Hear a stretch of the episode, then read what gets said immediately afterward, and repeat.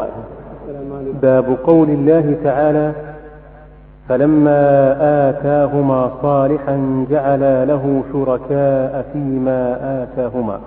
الآية. قال ابن حزم اتفقوا على تحريم كل اسم معبد لغير الله كعبد عمر وعبد الكعبة وما أشبه ذلك. حاشا عبد المطلب.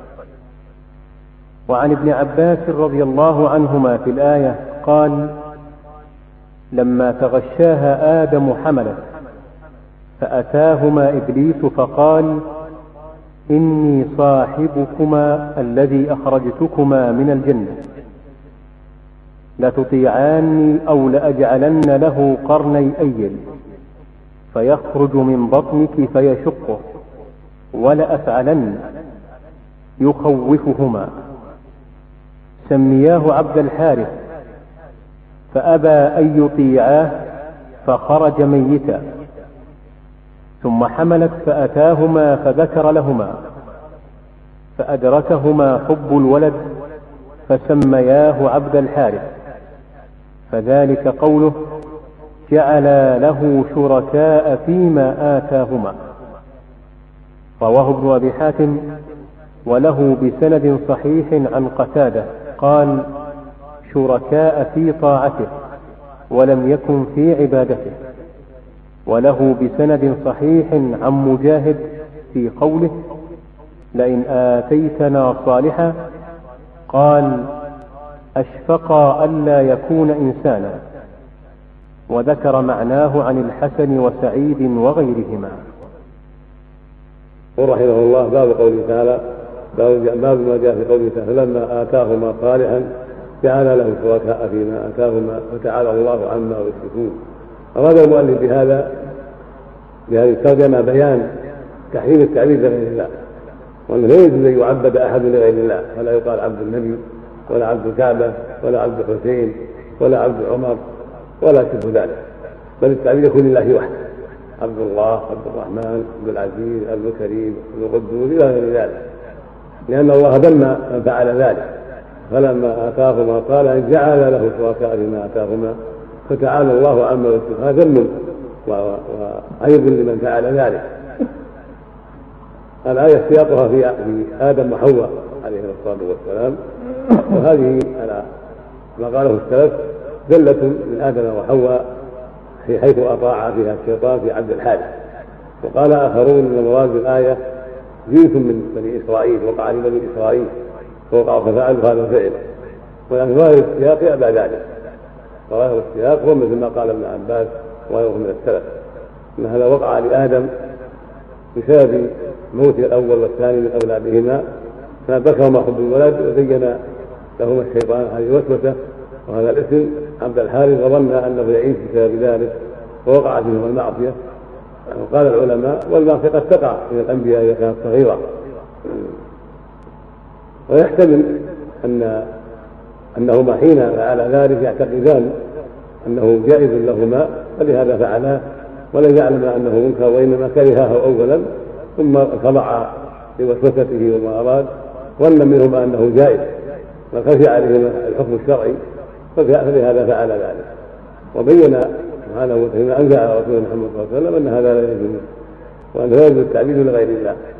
أما آدم وحواء فلم يعلما ذلك فاطاعهما أطاع الشيطان في ذلك ووسوسته جهلا منهما بالحكم الشرعي أو لأمر آخر وهو أن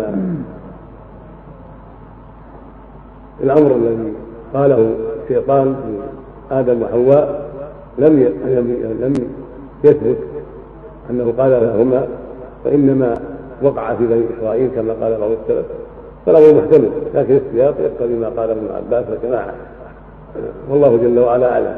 والحكم يناطر شريعة محمد صلى الله عليه وسلم فإنها الشريعة العامة.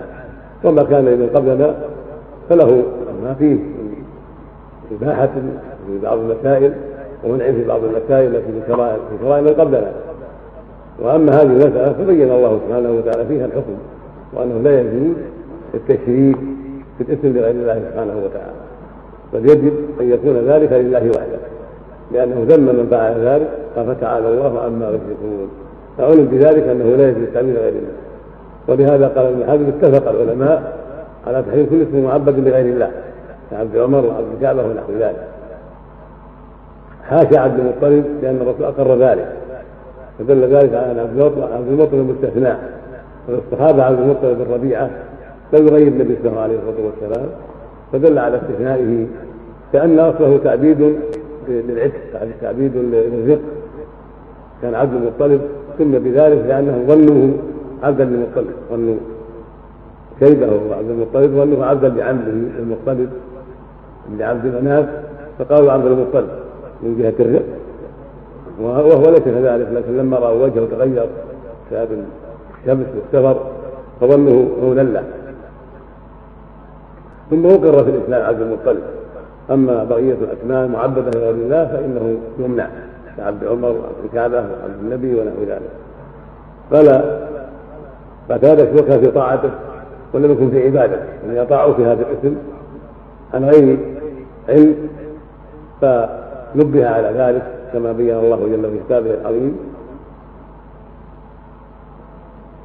والحاصل من هذا كله أن قضية وقعت من آدم أو من بعض بني إسرائيل فبين الله في كتابه العظيم أنه لا يجوز وأن الواجب التعبيد لله وحده وأن لا يقتدى ان فعل ذلك لا من الأولين من بني إسرائيل ولا ما وقع من آدم إن كان وقع من آدم فهو هواه واختيار بل يجب أن يكون التسمية والتعبيد لله وحده.